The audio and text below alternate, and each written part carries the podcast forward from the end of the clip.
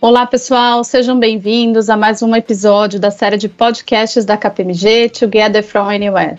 Meu nome é Janine Goulart, sou sócia líder da área de Global Mobility Labor da KPMG Brasil e estou aqui com mais um convidado super especial que é o Charles Lucover, que é Head de RH de Consumer Health para o Brasil e América Latina da Johnson Johnson. Charles, você é muito bem-vindo no nosso podcast. Antes da gente começar, eu queria pedir para você se apresentar para os nossos ouvintes, por favor. Janine, super obrigado. Prazer é todo meu de estar aqui com vocês. Muito gostoso bater mais um papo com você. Bom, eu estou na Johnson's há seis anos e, como você disse, hoje eu sou head de RH da divisão de consumo para o Brasil e para a América Latina. Tenho uma experiência de um tempo grande em recursos humanos, trabalhei em empresas farmacêuticas, trabalhei bastante tempo em empresa química, morei na França um tempo também trabalhando por uma outra empresa e estou nessa jornada aí há um tempão. Além disso, também sou marido da Thaís, pai da Giovanni e do Rodrigo, tenho três cachorrinhos e o mais importante, sou São Paulino Roxo também, que também é bem importante, apesar do sofrimento nos últimos tempinhos aí, mas está tudo bem.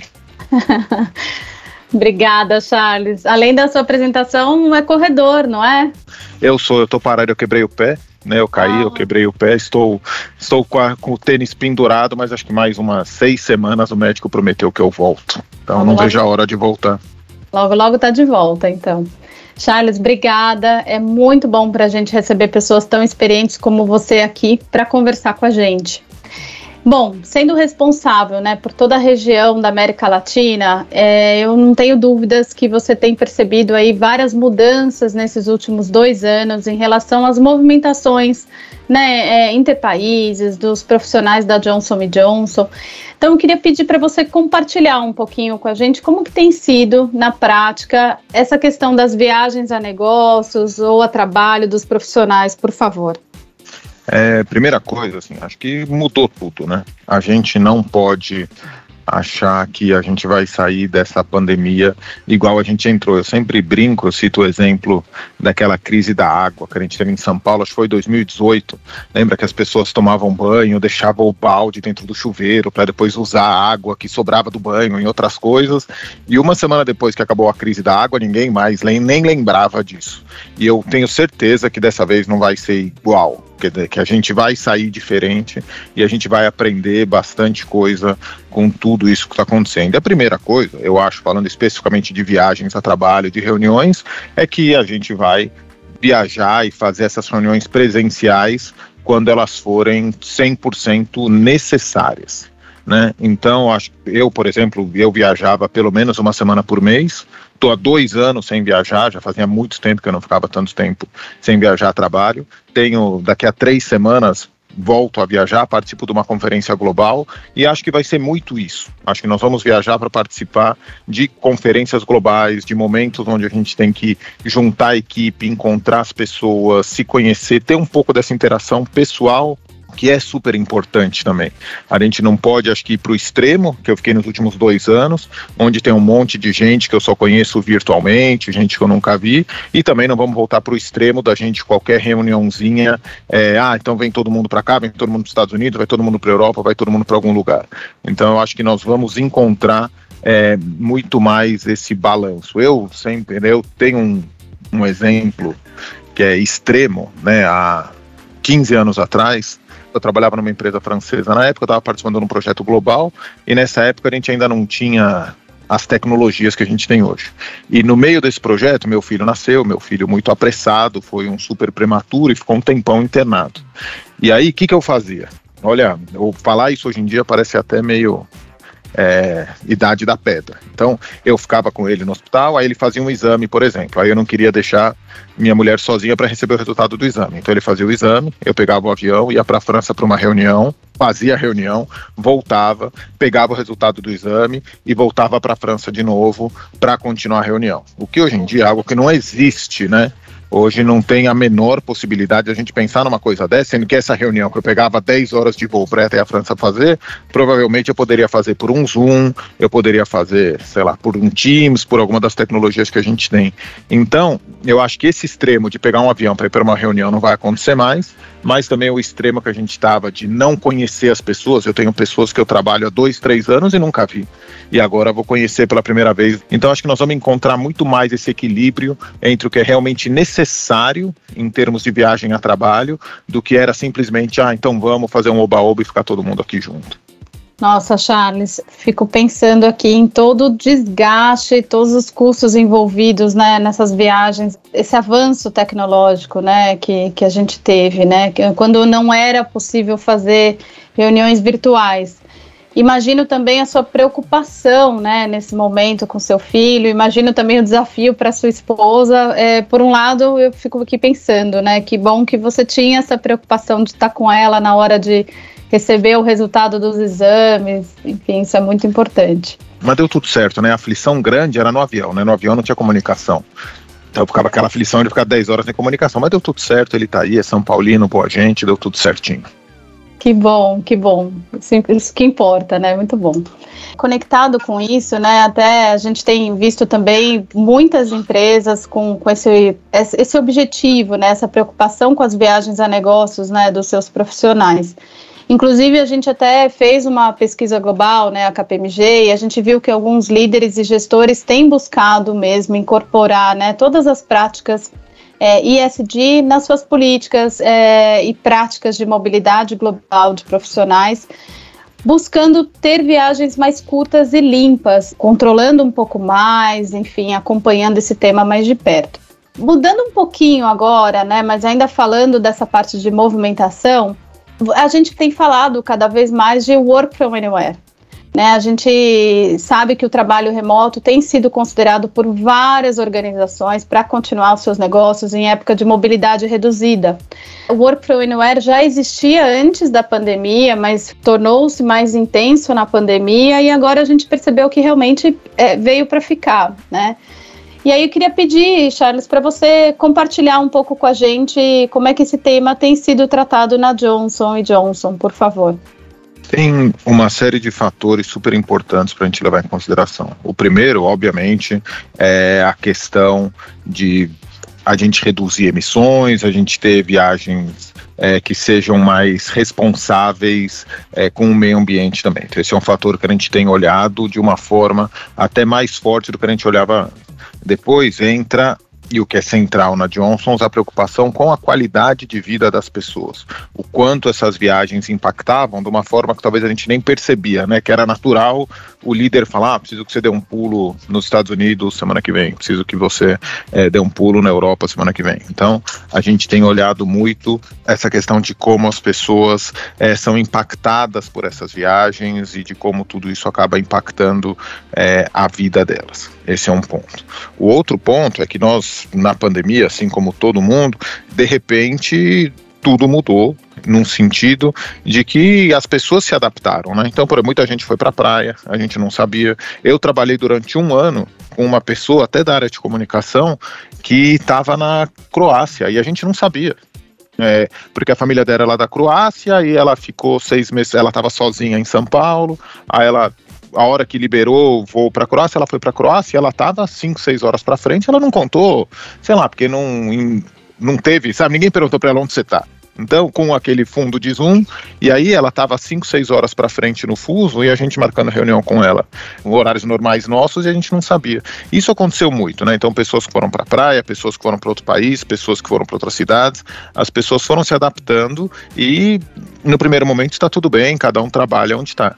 A gente sabe que existe aí, vocês são especialistas nisso, e é isso que a gente está tentando ajustar um pouco mais agora, são as questões de legislação, são as questões de assegurar que a gente esteja 100% compliant com onde as pessoas estão trabalhando, de que forma as pessoas estão trabalhando, até que ponto a gente pode ter um caso como esse, por exemplo, que é uma pessoa que trabalha 100% dedicada para o Brasil, que está baseada na Croácia, ou em outros países da América Latina. A gente tem tentado aproveitar bastante essa interação é, no sentido de que hoje é muito mais fácil a gente ter pessoas de outros países da América Latina ajudando em projetos no Brasil e vice-versa. Então a gente aproveitou bastante isso durante a pandemia. Mas agora também tem a hora de regulamentar melhor tudo isso e tratar tudo isso de uma forma mais é, estruturada. Além disso, existem uma série de pontos que são bem importantes é, quando a gente fala da interação entre as pessoas. Né? Então, é, a gente nesse ambiente 100% virtual tem uma série de benefícios, né? como eu comentei, de é, a gente poder ter as pessoas trabalhando, é, não sei, não importa da onde, as pessoas interagindo de uma forma que elas não interagiam antes, mas tem uma série de pontos que a gente precisa olhar também, né? Então, por exemplo, é a questão de interação entre as pessoas, interação física.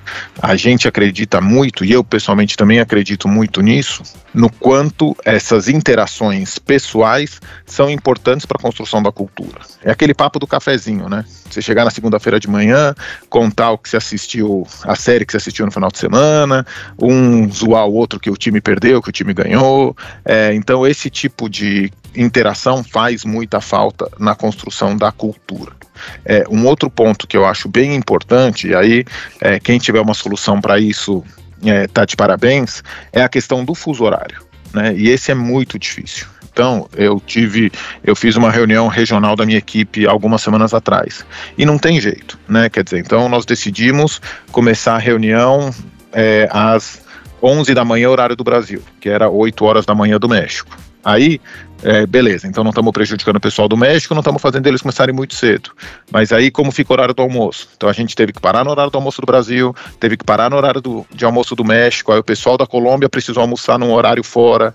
É, depois a gente acaba a reunião que horas? Se a gente acabasse 5 é, da tarde, pessoal do México, já era 8 da noite, pessoal do Brasil. Então não teve como conciliar. Então acho que o fuso horário é um grande desafio. Quando a gente fala de reuniões globais, é mais complicado ainda, né? Então é, pega uma reunião global, por exemplo, a gente vai todo mundo se encontrar num país, tá tudo bem, você vai fazer a reunião normalmente das 9, 10 da manhã até 5, 6 da tarde. É, se você faz essa reunião virtual, para você fazer, por exemplo, né, uma reunião no Brasil, 9 da manhã, você já está começando 9 da noite no horário da Ásia. Então você não vai conseguir ter o pessoal da Ásia 100% engajado. Então acho que o fuso horário ainda também vai ser algo que vai obrigar a gente a estar tá bem mais é, próximo e vai continuar fazendo com que a gente precise ter essas interações pessoais. Então eu acho que, é, por um lado, nós temos ganhos enormes de facilidade, de eu ter pessoas é, de todos os lugares interagindo com pessoas de todos os lugares, isso é bom, mas é limitado é limitado pela questão de construção da cultura, que só se faz com essa convivência no dia a dia, e dessa questão do fuso horário, que eu acho que ainda é um desafio bem grande para a gente conseguir ter reuniões multipaíses de uma forma efetiva e produtiva. Concordo totalmente com você, Charles. É, as interações, né, elas são, são muito importantes, né, como você comentou, aquela, aquela conversa no cafezinho, você tá ali, conversar com a pessoa ali pessoalmente, né, isso, isso é, é diferente. A questão do fuso realmente é, complica bastante, né, dificulta mais. O rendimento também nas reuniões, né, às vezes a gente tem reuniões que são necessárias diversas interações, né, tomada de decisões ali, debates, e dependendo se são reuniões muito longas, acaba ficando cansativo, né? Enfim, então realmente é, com certeza, traz muitas vantagens, né? Essa, essa questão virtual, esses benefícios tecnológicos, mas tem essas, essas dificuldades aí, esses desafios também, né? E você sabe que é interessante a questão da fadiga de tela, né? E até uma coisa que nos impacta, nos impacta nós como empresa é, para os nossos produtos, e isso é interessante, a gente estava vendo um estudo algumas semanas atrás, é, o como aumentou a venda de produtos de facial skincare.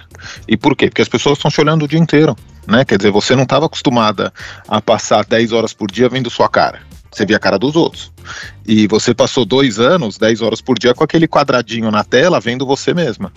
Uhum. É, ou você mesmo. E isso aumentou muito é, a venda de produtos de facial skincare, porque as pessoas estão se olhando mais e estão, por causa disso, acabando de se cuidar e estão se cuidando mais. E além disso, né, tem toda essa questão de quanto tempo você aguenta, né? Parado olhando para a tela e se vendo e olhando a cara de todo mundo numa telinha, e, além de todas aquelas travadas que dá, enfim, tudo aquilo que uhum. a gente uhum. conhece muito bem. A gente fala, né, que a reunião de Zoom só começa quando alguém pergunta: "Estão me ouvindo? Congelou?" Aí a gente sabe que começou mesmo.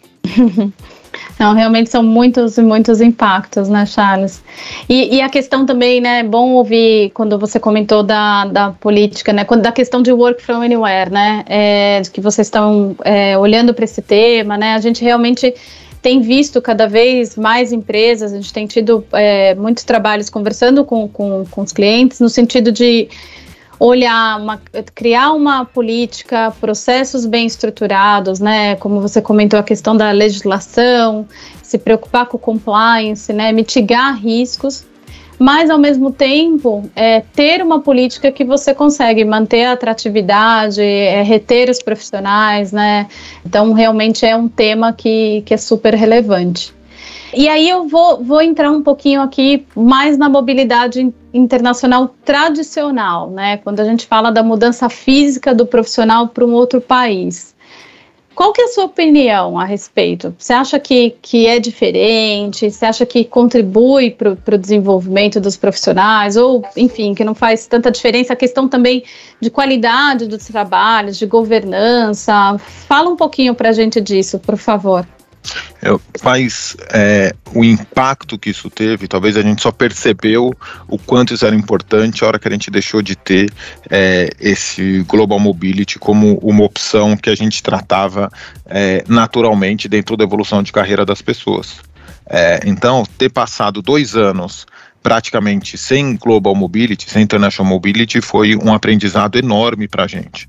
É, quando você pega uma multinacional como a Johnson Johnson, é natural que um dos atrativos de carreira que a gente ofereça seja a Global Mobility. E a partir do momento que nós passamos dois anos sem isso, nós percebemos o quanto é, mobility faz falta como opção de carreira.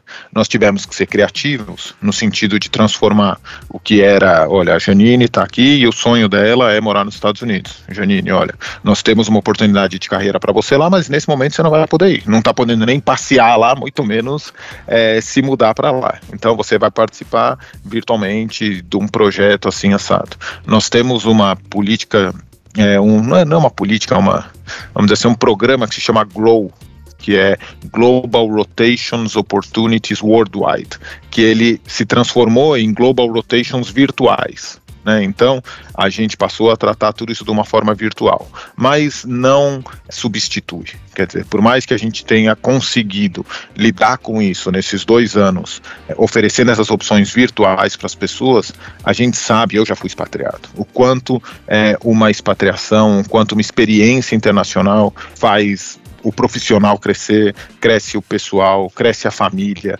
é muito importante. Então, assim, estamos retomando isso. Eu acho que é interessante como nós estamos até retomando Global Mobility de forma mais rápida do que a gente está retomando essas simples viagens internacionais.